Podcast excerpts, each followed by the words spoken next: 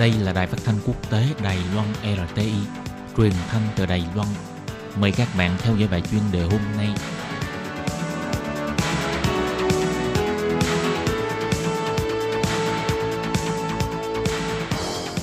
Các bạn thân mến, Hải Ly xin chào các bạn.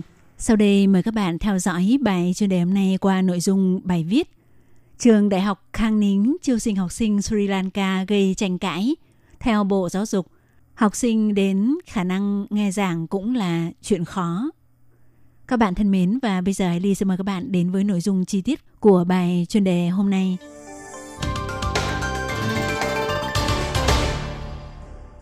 Vụ vi phạm của trường Đại học Khang Nính chiêu sinh học sinh Sri Lanka giả danh du học nhưng mục đích thật là sang làm việc kiếm tiền gần đây gây xôn xao trong ngành giáo dục Đài Loan. Khi bị chất vấn tại Viện Lập pháp, ông Chu Tuấn Trương, vụ trưởng vụ giáo dục bậc cao Bộ Giáo dục cho biết, Bộ Giáo dục kiểm tra phát hiện những học sinh Sri Lanka này không hề đi học.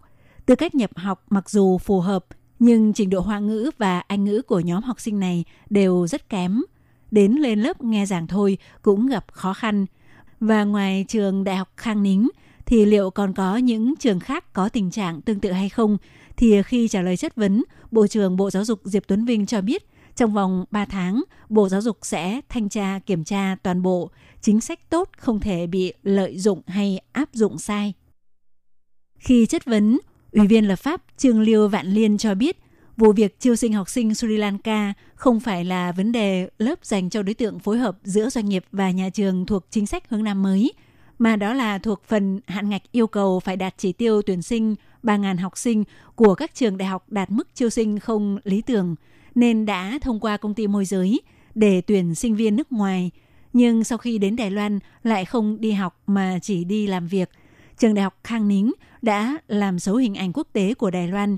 Chính sách hướng Nam mới là chính sách tốt, cũng có các trường hợp hợp tác thành công với các doanh nghiệp Đài Loan, nhưng cũng có những trường hợp bị công ty môi giới ăn chặn – chính phủ cần phải lập đơn vị chuyên trách.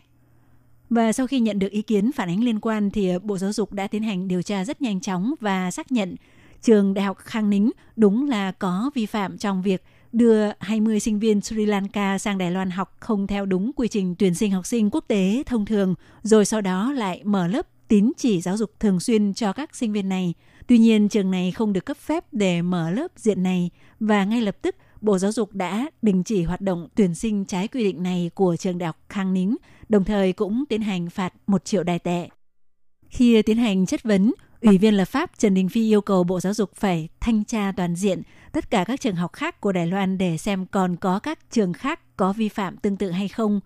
Còn ờ, Ủy viên lập pháp Hoàng Quốc Thư thì chỉ ra trường Đại học Khang Nính xin được hạ bậc thành trường cao đẳng hệ 5 năm sau trung học cơ sở. Liệu có phải là tìm đường lui để thoát khỏi nguy cơ phải giải thẻ hay không. Còn Bộ Giáo dục không cho phép chiêu sinh thông qua công ty môi giới, dẫn đến việc nhà trường có khó khăn trong tuyển sinh nên phải tới các quốc gia hướng Nam mới tuyển sinh. Vậy thì ờ, Bộ Giáo dục sẽ hỗ trợ nhà trường ra sao? Theo Bộ trưởng Bộ Giáo dục Đài Loan Diệp Tuấn Vinh cho biết, các trường dù có áp lực bởi phải chuyển đổi mô hình thì vẫn phải thẳng thắn đối mặt cũng phải có phương thức xử lý tốt về mặt quy định. Còn Bộ Giáo dục thúc đẩy chính sách hướng Nam mới, không có nghĩa là bắt các trường phải tuyển sinh học sinh quốc tế theo kiểu ra biển vợt cá.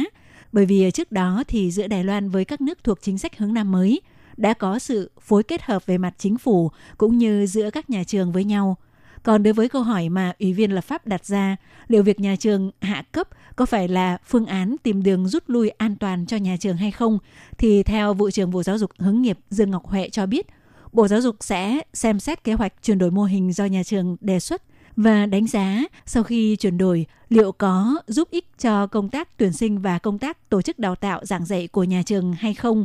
Ngoài ra, Bộ Giáo dục cũng đã gửi công văn cho các trường về việc cấm tuyển sinh thông qua các công ty môi giới.